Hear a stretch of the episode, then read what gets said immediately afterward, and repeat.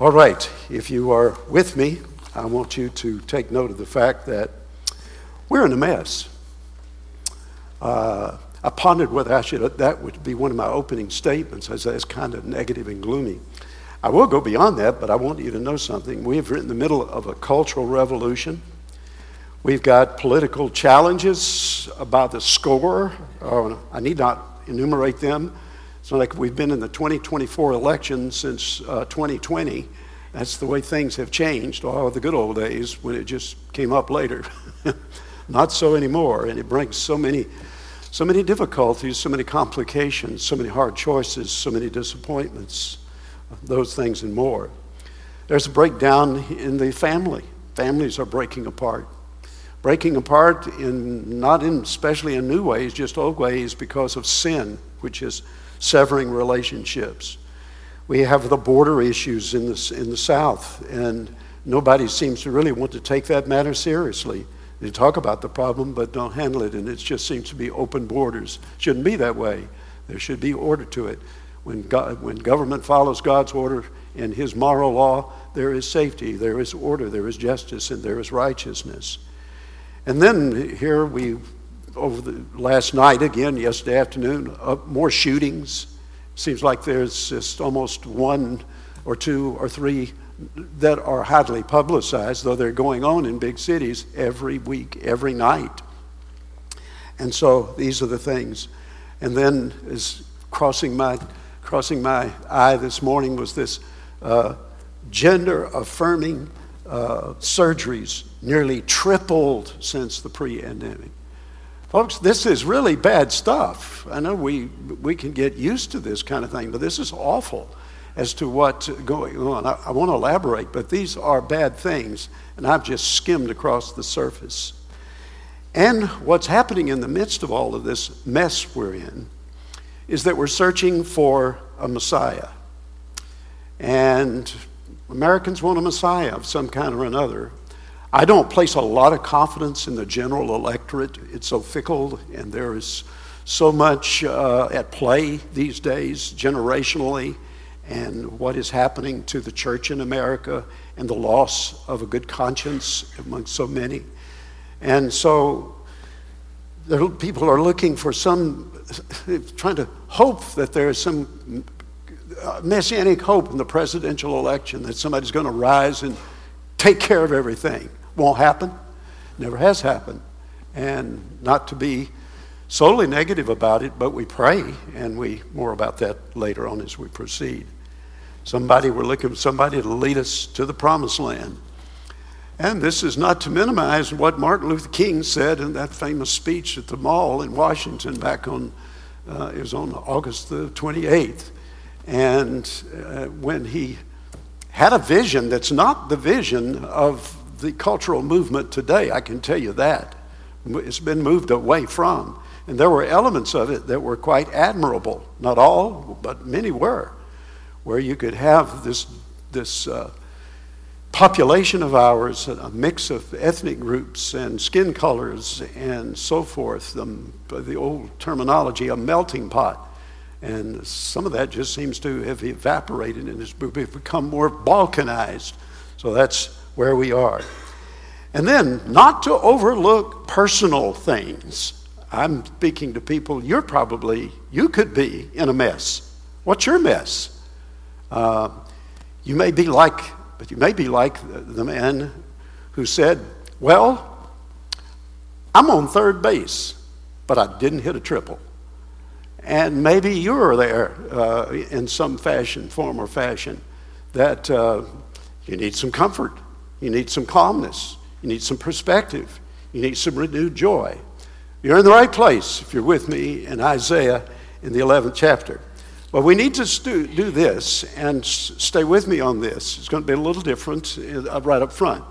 There was something that I was not able to get to, and I want to go back to it in Isaiah chapter 1. So if you've got your Bible, I want you to go and look in chapter 1 of Isaiah. And then we're going to hurry, hurry on over. Just imagine this as kind of a bus, a tourist bus trip. You know how they work. You find a destination, you get the bus, you got somebody handle your baggage, and you know where you're going, and they tell you when to get off and when to get on, and you stop at interesting spots. All right, get on the bus. We've got to go back to a place that we missed the last bus trip. And this is chapter 1 and verse 26. I'm selecting chapters from Isaiah. We're not going straight through the book, though that's, an, uh, that's a wonderful, wonderful venture. And we did it once upon a time. But I'm taking selected chapters, and chapter 1 I thought would be the, a good place for us to start. And we got down to where verse 26, and there's a lead up to it. Here's what's happening.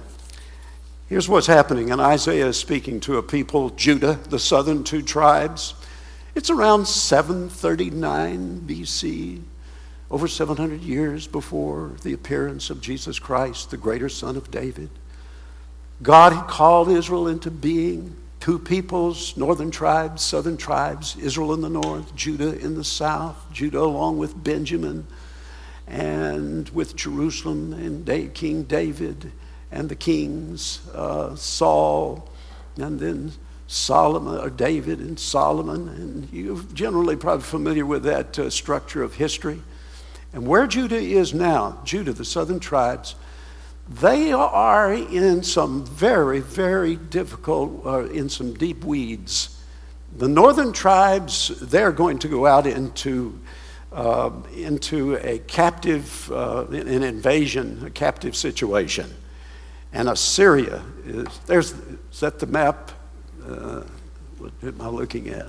No, that's a flower. All right, let's, uh, that's what I want. That, uh, I want you to notice something on the map, if you will, that I'm going to liken the situation to uh, cats and mice. Cats like to chase mice. Who are the big cats? One of the big cats is Assyria, a mighty empire, yet gone but not forgotten and it ruled the world as it was known in that day. And it was poised up to the north and to the east of Israel. And there is Israel sitting on the little land bridge that God had ordained for them, where He had ordained for them to be, because it was a crossroads of the nations from Europe, from Asia, from Africa. It was a land bridge, key location if you're going to spread the news about God's salvation and conversion through God's provision in sacrifice and atonement. So there are mice. Now, who are the mice? You can see the mice in the little places around Edom and Moab and Ammon and Syria. You see those places. They're really, in terms of military might and influence, they are mice. But then you got the big cat. And there's another big cat down to the south and to the west, Egypt. Cat, mouse. So here is Isaiah, and speaking in this opening chapter, and God, through Isaiah, comes after, he comes after Judah with both guns blazing. And then he comes down to verse, I am hurrying to get to this uh, verse uh, 24 of chapter 1. what he does in this chapter is that he's laying out the sins of the people. Here is how you've wandered and how far away from me and my law you have gone. And there must be repentance, repentance, repentance. There must be a pivot, there must be a change, covenantal repentance. As a people, as a nation, a unique situation because Israel was a theocracy. So there had to be covenantal repentance. Everybody should be turning back to the law, whether you are a believer or not, in the sense that you get back to that moral law which God had given you to live by. And so, with that appeal and what God says He's going to do, and then we get to the 24th verse, He says, Therefore, the Lord God of hosts, the Lord of Sabaoth, the Lord of armies, the mighty one of Israel, the strong one, He declares, Ah, I will be relieved of my adversaries and avenge myself on my foes. Of whom is He speaking? He's speaking of Judah, his covenant people, and to whom, with whom he has this arrangement that he would work through them, use them, set them apart to bless the nations. And he said, My wrath is coming your way. I will also turn my hand against you and will smelt uh, your dross as with lye. It's like putting metal in a furnace in a kiln and to burn off all the impurities, and you will see then what is really important and it is not that which you, you're, the kind of worship you've indulged in, and you're going through all this ritual and doing these uh, things that I actually command you to do, but you're not really, your, your soul is far away from that. You're just going through the motions. You're, you're, you're planning your own escapades, your own sin in the process. So then he goes further and says, and will remove all your alloy. I'm going to purify you. I'm going to do that with the heat of a furnace of judgment, a judgment, of divine chastening, covenant chastening for his people. And then, all that to get here. then I will restore your judges as at the first, and your counselors as at the beginning. After that, you will be called the city of righteousness, a faithful city. You'll be called just city, faithfulness city. I'm going to give you a name like that, and it will spread abroad and make your fame increase because you are following my righteousness and my justice. But you see this little verse tucked in here? Here's why I point to it. When did it happen? In pieces, but never fully. Here, I'll just alert you, I can't linger on this. What the prophet is doing here, and why I wanted you to see this, is this is typical of what the prophets do, and that they use a, uh, a means of communicating called foreshortening. You know what foreshortening is? There was a time when I could have illustrated it with a camera, but people don't use cameras anymore, they use their phones. And I can use it with a drive to Dalton or to a drive to Chattanooga, we've, we've made hundreds of times. And there is a place when you get on up near Resaca and somewhere up in there, and you come over down and you're going down a hill, and you can look out there and you can see some mountains. The first time you really see them. But it's a bit deceptive visually because what you're looking at is that you're seeing some mountains, but between those mountains, there are valleys. And You don't see those. You just see the mountains look like they're almost right up on top of one another. That's called, well, visually, that's foreshortening. You don't get the you don't get the depth of field. We used to call it in photography. You don't get depth of field in perspective, correct? The prophets used this in a literary way. They would describe events and say, "Well, this is going to happen," and it would happen, but not fully. You leave the passage, and the passage is just begging for more. Is this all there is? And the answer is no. This is what is known as foreshortening. You're looking at what? You're looking at some repair work, some repentance, some change, but it never gets to this place where it's described in lavish language. And it's looking down the way to the coming kingdom when God's going to set everything right and Messiah will come and establish the, the Jesus Christ will come and be the king in the millennial kingdom that day to come, still in our future. That's foreshortening. So you're going to find this in the prophets. And this is what I think some people who are just getting their first introduction to the prophets and they read it, it's but if you know some of these little special ground rules for interpreting prophecy, they can help. All right, that's I'm going all I want to say at this point regarding that. There was more that we could have looked at and we could have squeezed it a bit more. But let's get back on the bus, okay? All right. If you daydreamed, get back on the bus. Don't get left. Are you on it? Okay, here we go. Now, what we're going to do is we're going to look out the window. And I'm going to have to be, as the driver of this bus, I'm going to have to be sure that we keep moving. But I want to show you what's, what goes unfolds. We're just going to pass some things. As the prophet goes along, he's going to go over into the second chapter and he's going to talk some more about this coming kingdom in the first four verses. Some fascinating uh, descriptive terms are used there in the first four verses to describe this coming kingdom. Then, all right, next we go along, we look out the right hand side of the window, and what do we see? We see a messianic passage like chapter 4 and verse 2. In that day, the branch of the Lord, whoa, branch, hmm isn't that in the title of today's message in Isaiah 11? The branch of Jesse? Yes, hang on that word. Two different Hebrew words, the one used here and the one used over in Hebrew in chapter 11, but really no significant difference in the fact that, as we'll see, there is one king who is going to come up out of the Davidic dynasty that he is going to be superlative, extraordinary. He will be the N one, the, the king not like these others who fumble the ball away every time. So here is this millennial kingdom described in four. All right, you with me? Back, we're still on the bus. We've not gotten out at the next stop. We're just looking out the window. And we look in chapter 5, you get a series of woes and, oh, woe this, woe that, woe this, woe that. Look what you've done. One very familiar one to you in this fifth chapter. You've turned evil into good, and you call evil good and good evil. Oh, this is not looking good. The landscape is a little rough out there. Then you come into the sixth chapter, look out the window on the left hand side of the bus. And you'll look over here and you see where Joshua, or excuse me, where uh, Moses gives the account of his own his conversion and his commission to the prophetic ministry.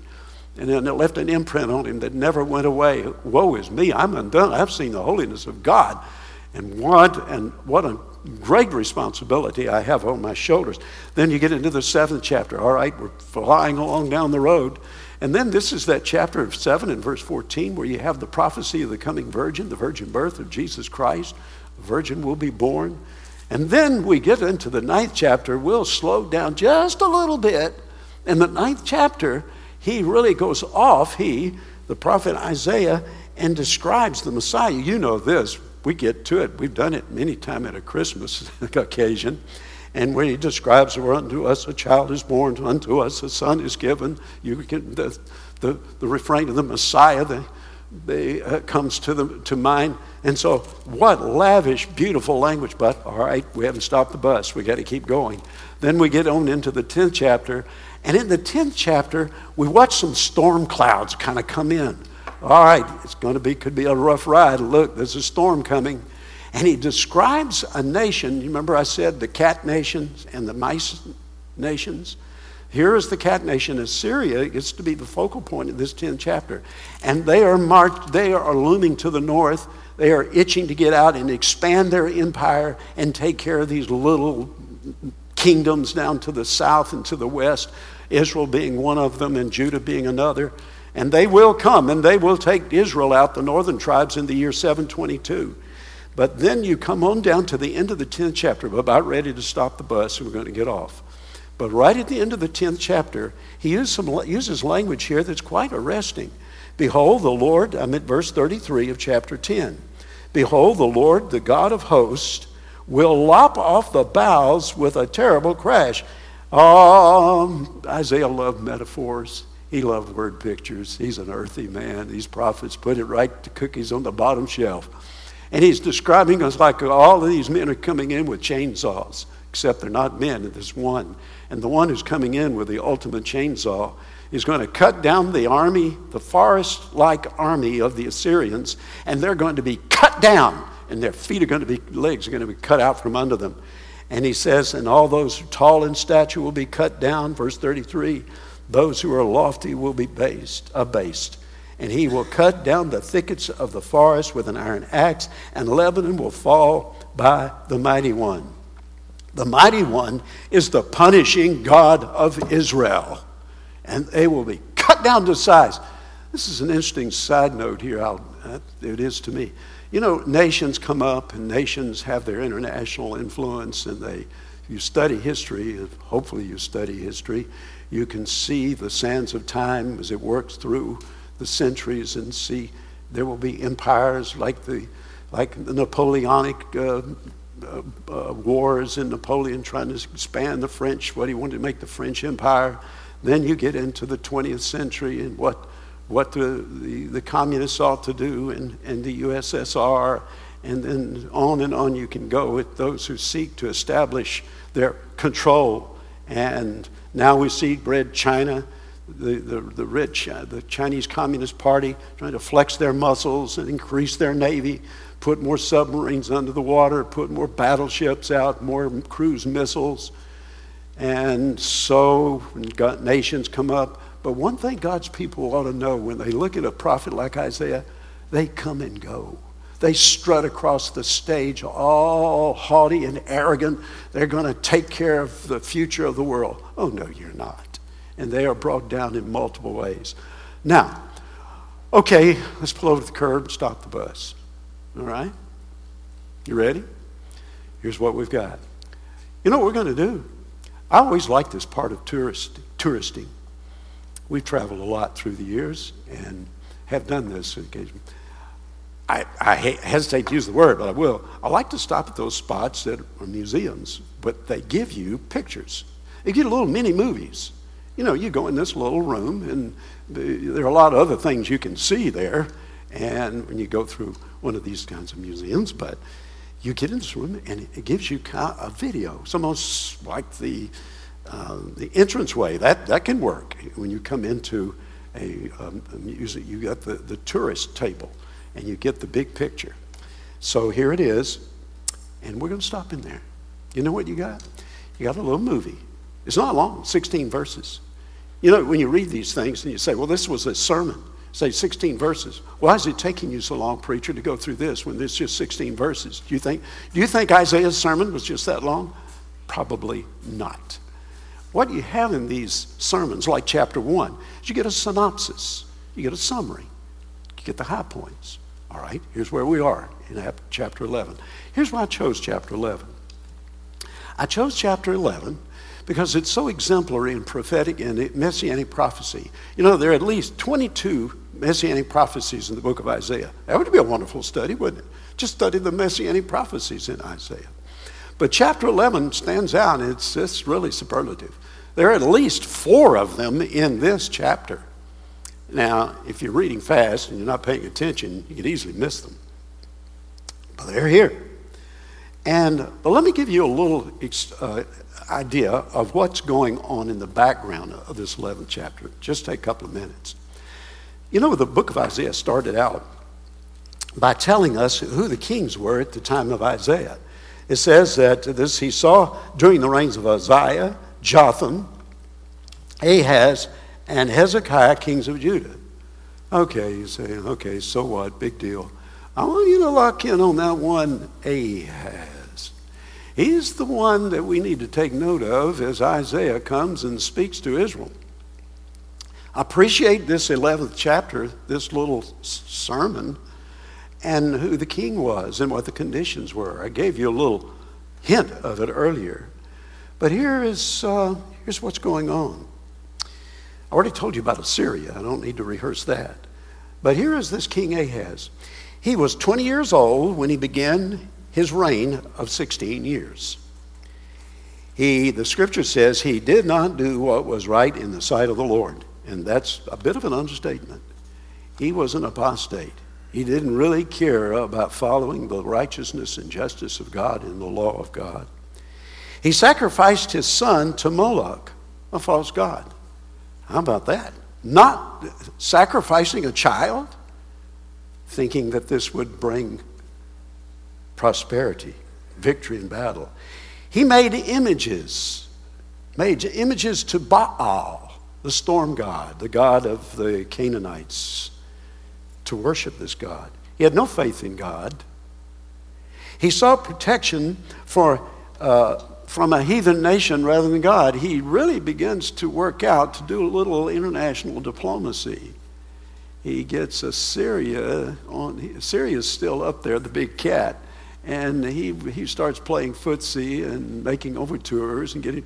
Could you take these two predator nations, many nations, actually mice, Syria and Israel? And could you take care of these? And, you know, he, he robs the national treasury, what there was left of it, pays off to Assyria. You say, well, isn't that just a little wise national, international diplomacy? You know what he should have done? It's very clear in the law of God. Kings, you go to God. As one of the, one of the requirements for a king is that you are not to build up your defense department. Now, I'm not saying that's the way that nations today work, but in Israel, God says, listen, I'm your warrior king. I will take care of you. I got your back. But they didn't listen to it. So they went to these pagan, idol worshiping nations like Assyria to give them the protection. Mistake. It's like making a deal with a crocodile. You know, you hope to feed others to the crocodile to save you so that you end up being the last one eaten. Uh-huh. He substituted a pagan altar for the altar of God.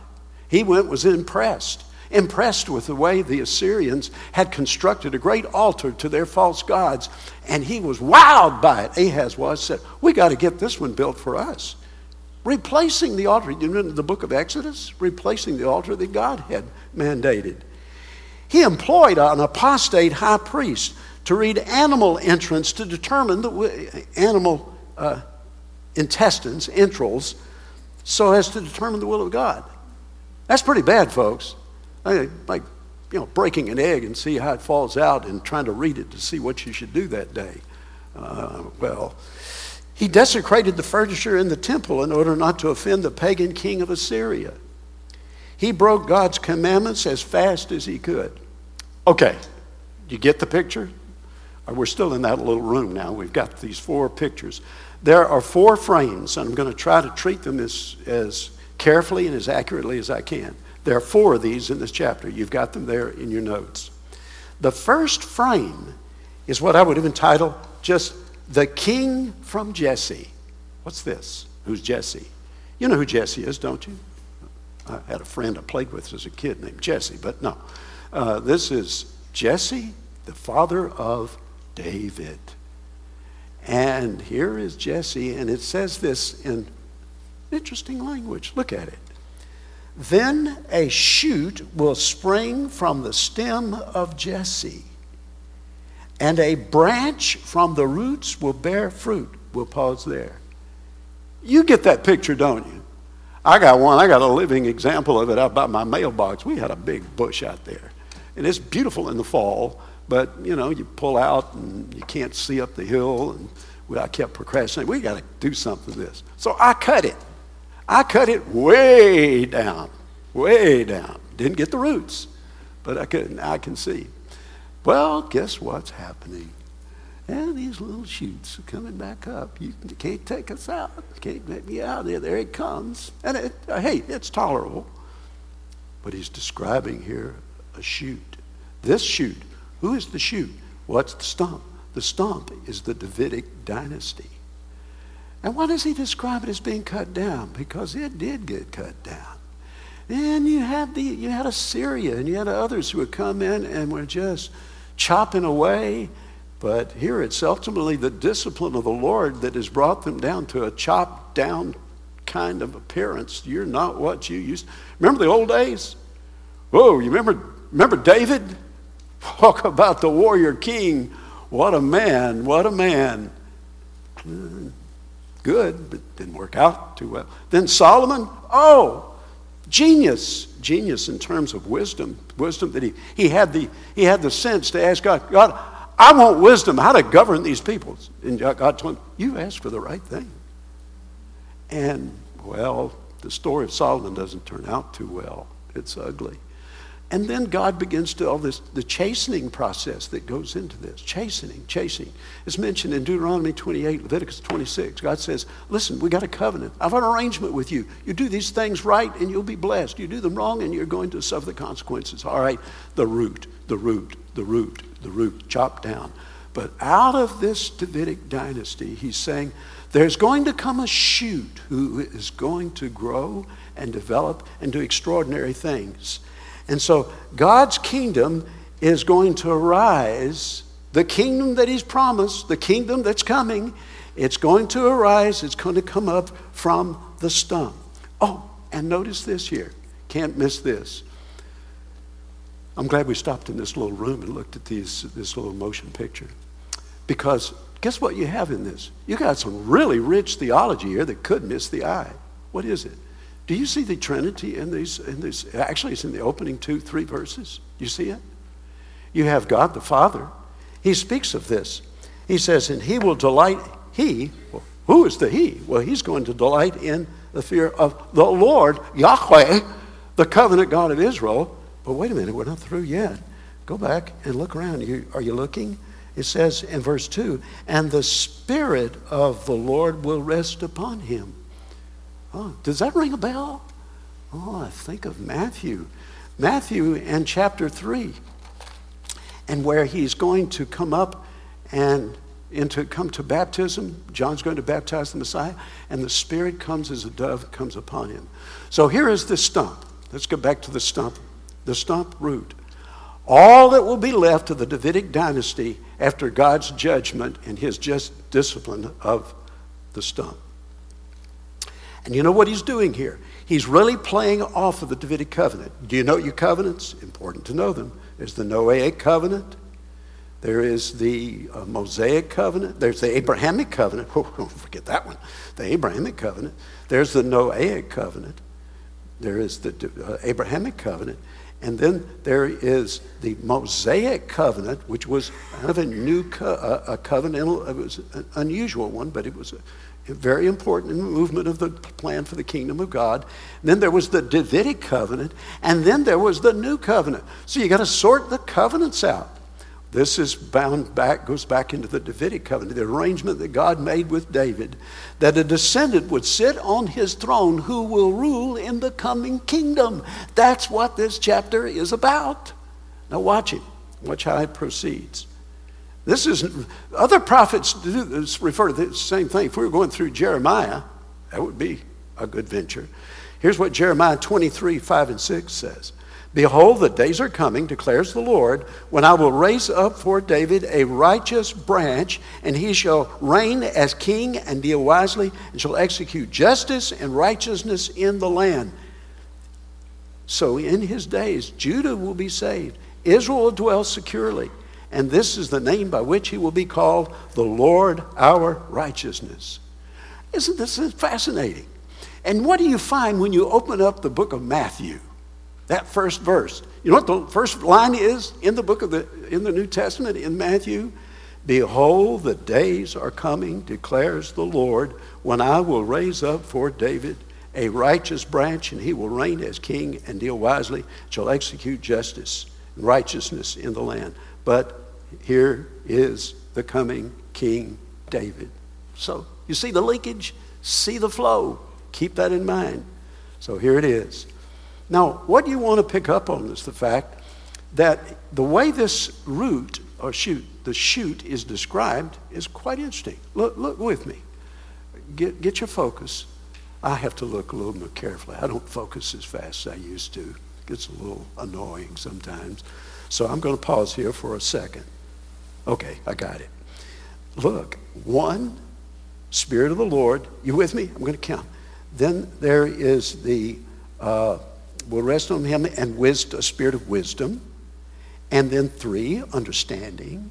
Four, spirit of counsel. Five, strength. Six, spirit of knowledge. Seven, fear of the Lord. Stacked up. Oh, I like that number seven, often the way the seven spirits of the Lord, of the, of the Spirit Himself in the book of the Revelation. But here's what it's doing this king that's coming, this shoot of David, the Messiah who will come, and establish his rulership in the city of Jerusalem. That, first of all, he's going to have wisdom, the kind of like, not what we see, we wish we could see it, is that the skill of doing everything God's way. That's what the wisdom is. That's the kind of king he's going to be. He'll do everything the way God wants it to be done.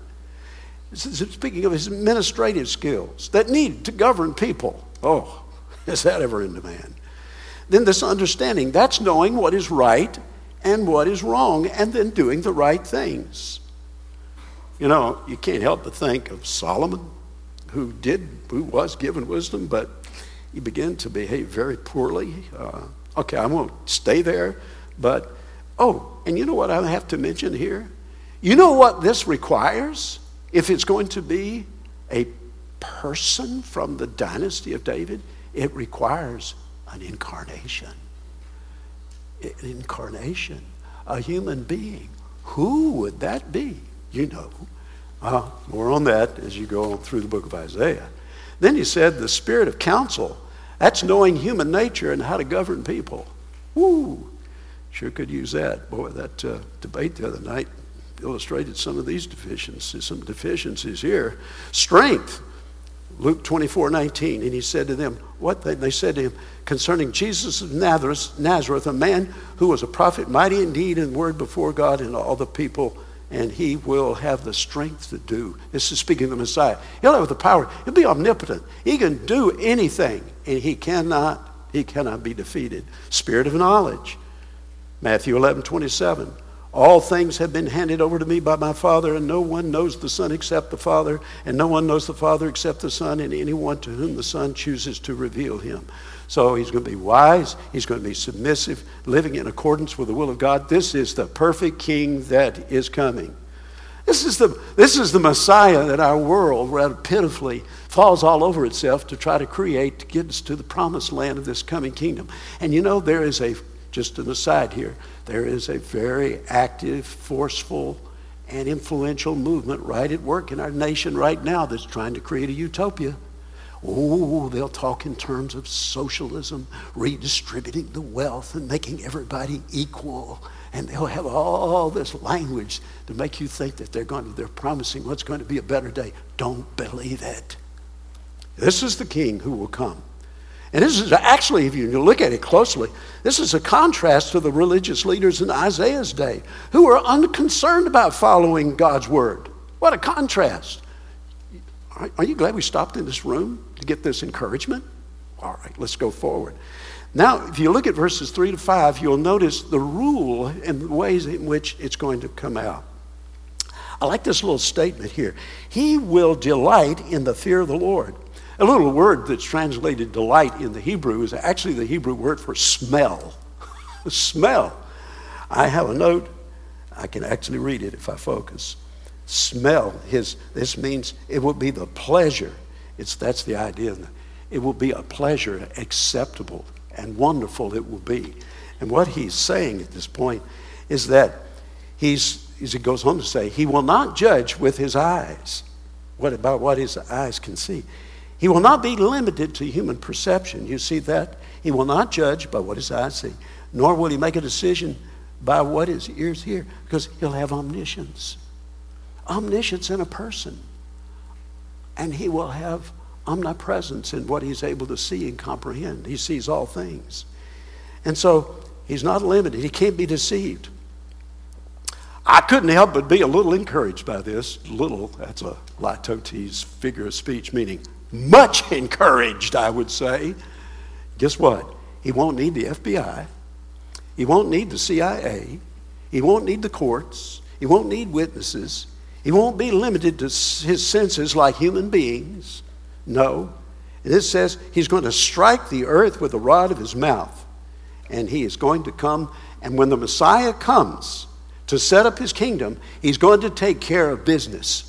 And those who have been against him and who, in their pompous pride, who have tried to assert their own kingdoms and their kings, and he's going to take it all down. We're not through with that. We'll see where it goes.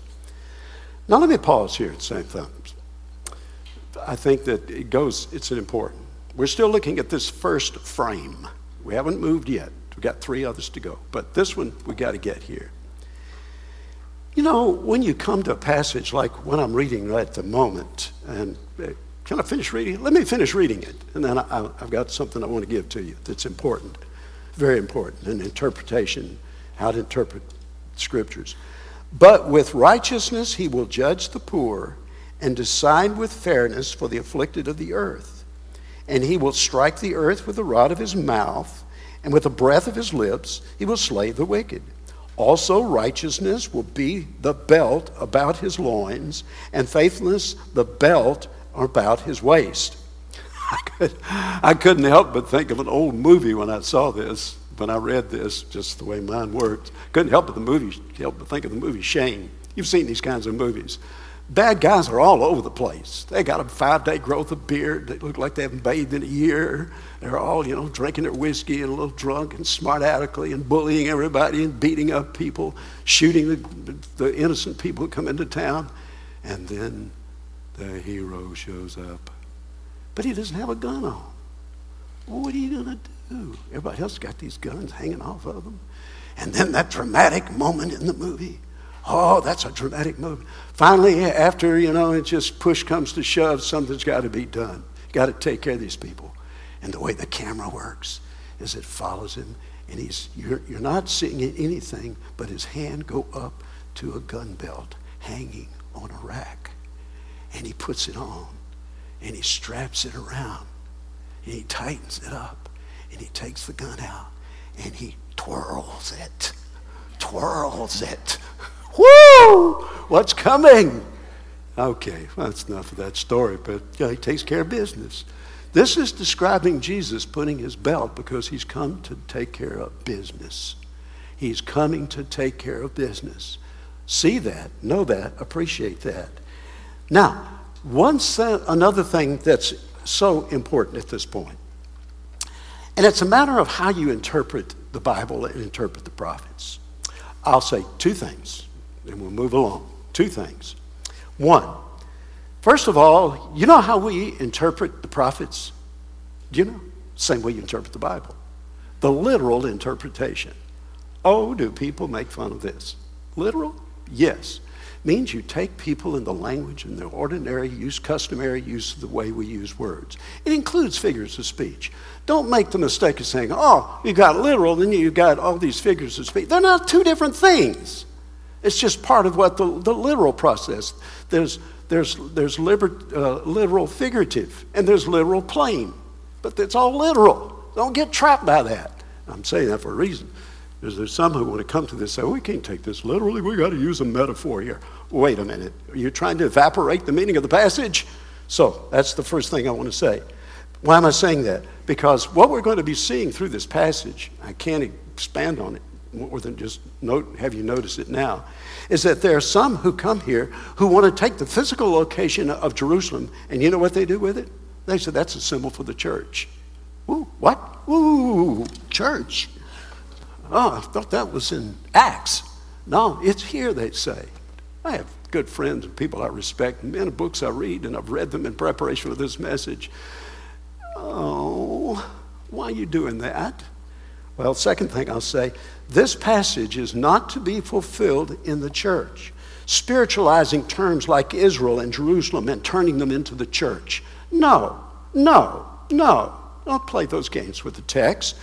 That is a theological system that's coming to full flower, and it goes back to the Old Testament, and it does that with the text.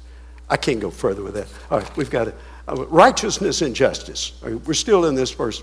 We, have got it. We're still in this little room. We're looking at the first frame. And here we are. And what he's going to now delineate in verses 4 and 5 is this. You know, there are two components to the success of the Lord's kingdom on earth. You know what they are? You can summarize them with two words righteousness and justice. Righteousness and justice. What's righteousness? Righteousness is the standard of right and wrong that's been established by God. It's not that complicated. And justice is the standard by which privileges and penalties are distributed based upon that righteousness. See that? And so, what we're into now, what the prophet's doing is telling us here's the king who's going to come, and his platform is going to be on righteousness and justice. What is right before God, because he is God. And there is going to be, in contrast to the corruption and the foul play and all that's going on here. I think this is legitimate.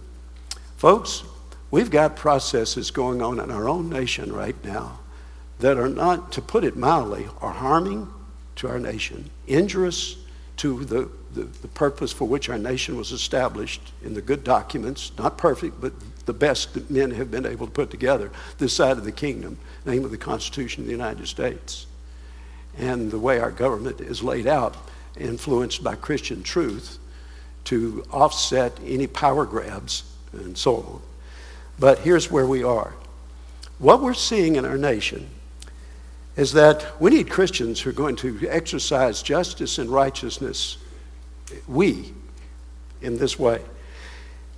If we can get enough Christians to stand up for righteousness and justice, here, I'm speaking to us, in respecting the rights of the unborn, the baby killing industry is uh, like a raging forest fire. I can't believe it's, it's, it's jaw dropping. The people who it's, it's a religious fanaticism as wanting to expand to expand baby the baby killing industry. What? What? We've lost our moral minds.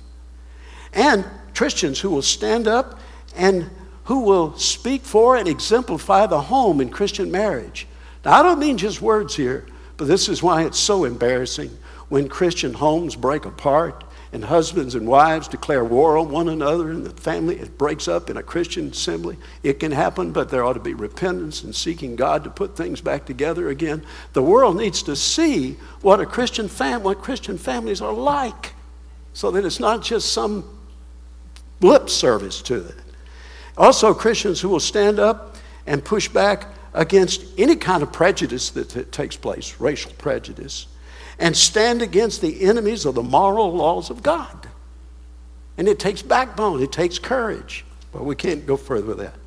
All right. We're still in this room. Let's go to, thank you, woke you up. All right.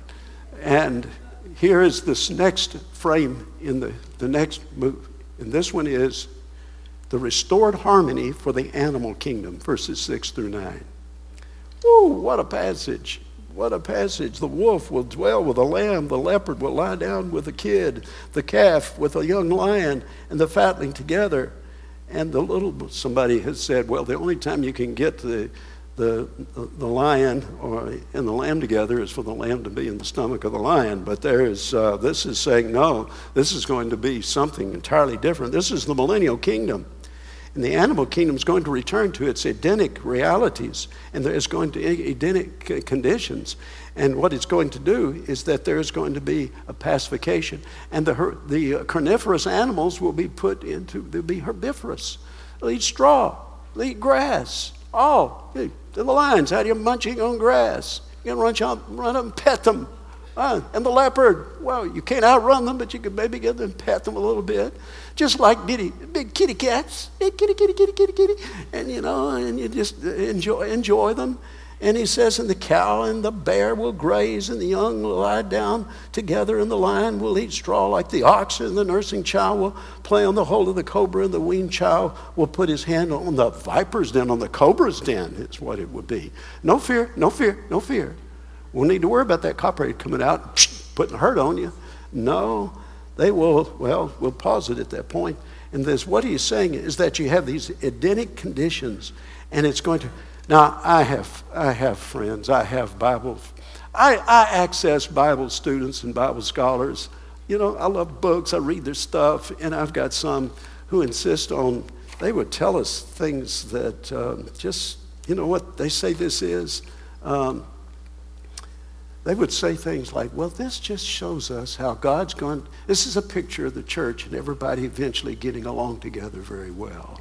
You know, this isn't, he's not describing real animals. No, this is not Disney World here, uh, being facetious. That uh, this is looking to the church fulfilling these things, not Israel. I'm left wondering, well, Israel's got, hey, well, thanks a lot. so Israel was really tricked. They thought, how do you think they took, took this? You think they were looking down the way and saying, oh, this is speaking of what God's going to do in the church one day? I think not. Okay, I can't linger there, but uh, so be it here. Verse 10 Blessings to the nations. We get the third frame.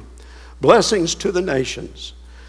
Here he's saying that, uh, well, in verse 9, and they will. Uh, not hurt nor destroy in my holy mountain, for the earth will be full of the knowledge of the Lord as the waters cover the sea.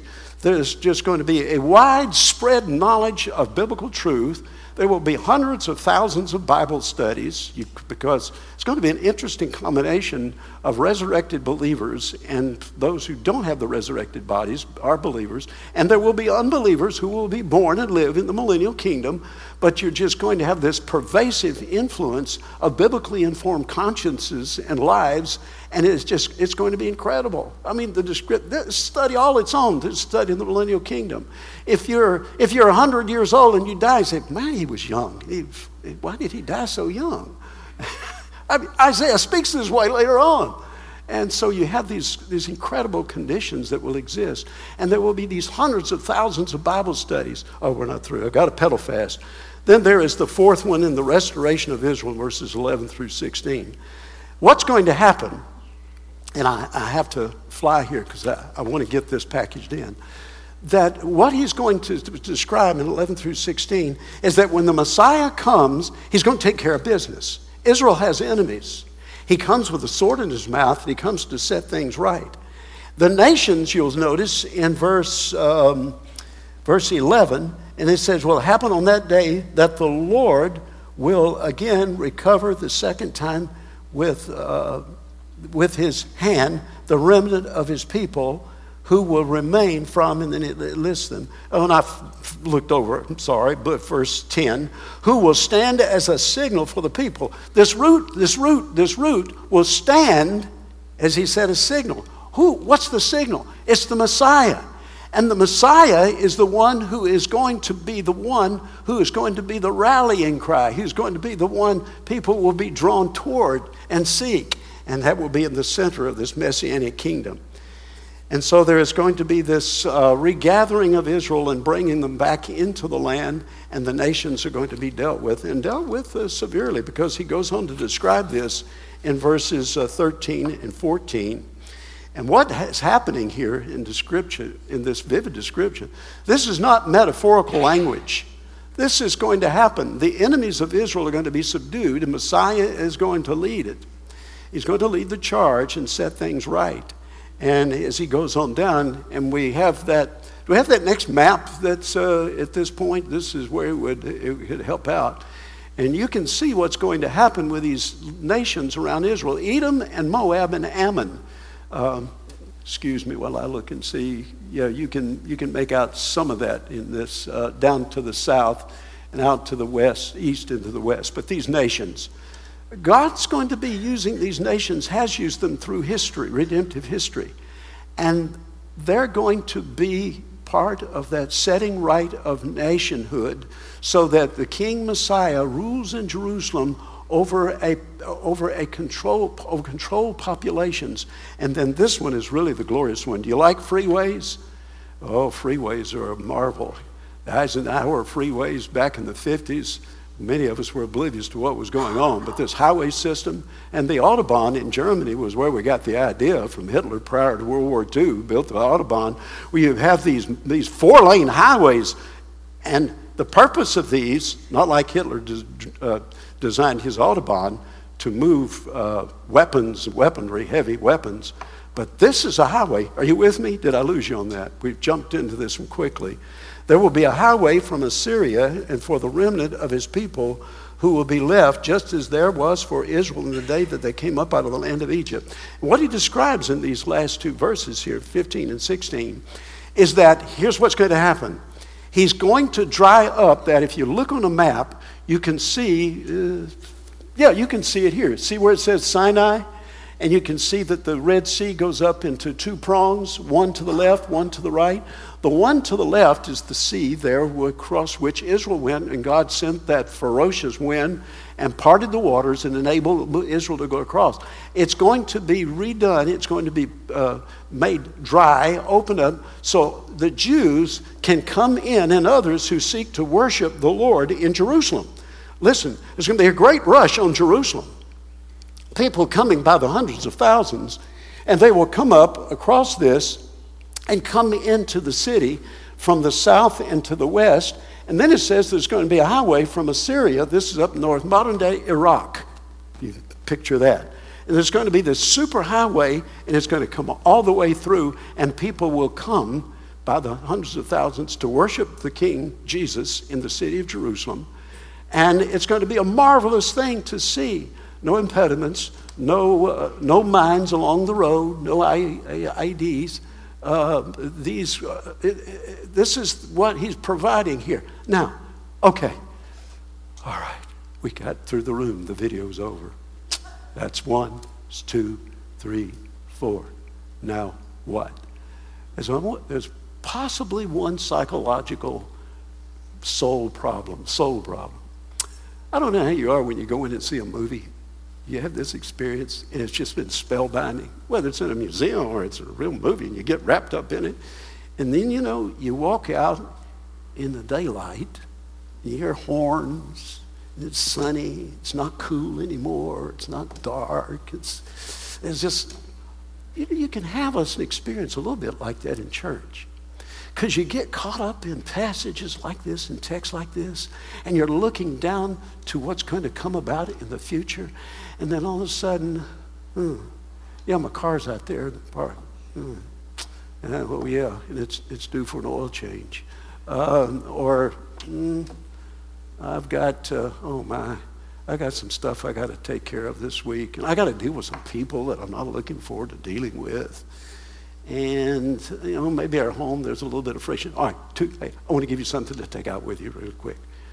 Quickly. One, I'm going to go out from here. This is my challenge. I'm going to go out from here and pray my way through the crises in my life.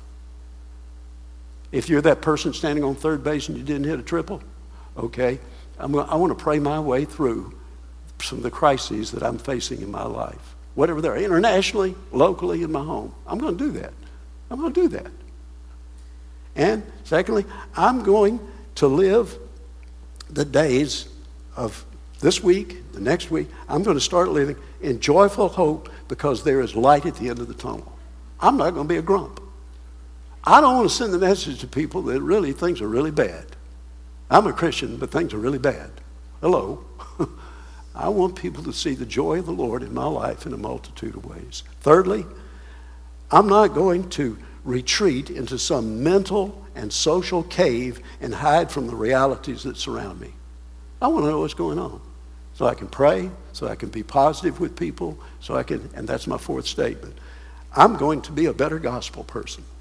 I'm going to put a little copy of the Gospel of John in my wallet or in my pocket or somewhere accessible.